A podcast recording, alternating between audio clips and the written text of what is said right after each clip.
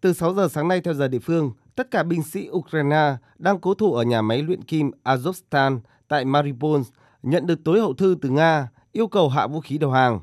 Họ có thể rời khỏi khu vực bị Nga bao vây sau đó 4 tiếng mà không mang theo vũ khí đạn dược. Tối hậu thư của Nga được đưa ra khi nước này tuyên bố kiểm soát hầu hết Mariupol, trừ một nhóm nhỏ binh sĩ Ukraine nêu trên. Bộ Quốc phòng Ukraine cũng xác nhận tình hình tại Mariupol là khó khăn. Tình hình ở Mariupol rất khó khăn. Giao tranh đang diễn ra, quân đội Nga có thêm các sư đoàn tham gia để giành quyền kiểm soát thành phố. Trong khi Tổng thống Ukraine Volodymyr Zelensky thừa nhận cuộc đàm phán với Nga về tình hình tại Mariupol không có tiến triển. Trên thực tế, các hành lang nhân đạo vẫn đang được thiết lập để sơ tán dân thường. Nga cũng đã cho phép một phần hàng hóa nhân đạo tới khu vực này kể từ khi thắt chặt vòng vây. Giới phân tích quân sự cho rằng Nga sắp kiểm soát hoàn toàn thành phố chiến lược nằm giữa khu vực ly khai Donbass và bán đảo Crimea. Điều này có ý nghĩa quan trọng về mặt thế trận giúp Nga có lợi thế trong việc tiến hành các bước tiếp theo của chiến dịch đặc biệt. Sau khi Nga rút quân ra xa thủ đô Kiev, Nga tập trung các chiến dịch quân sự bảo vệ khu vực người Ukraine ly khai ở miền Đông. Nhiều lo ngại trong thời gian tới, khu vực miền Đông Donbass sẽ là điểm nóng chiến sự thay vì trên tất cả các mặt trận như trước đây.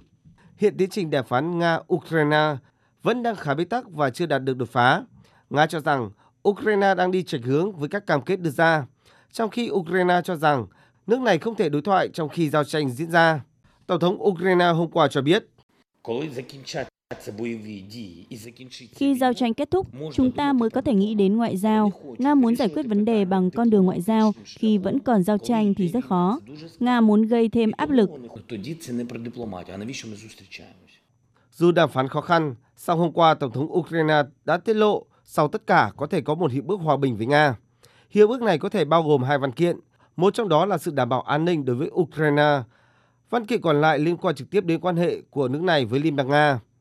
Theo nhà lãnh đạo Ukraine, Nga muốn có một hiệp ước có giải pháp cho mọi vấn đề.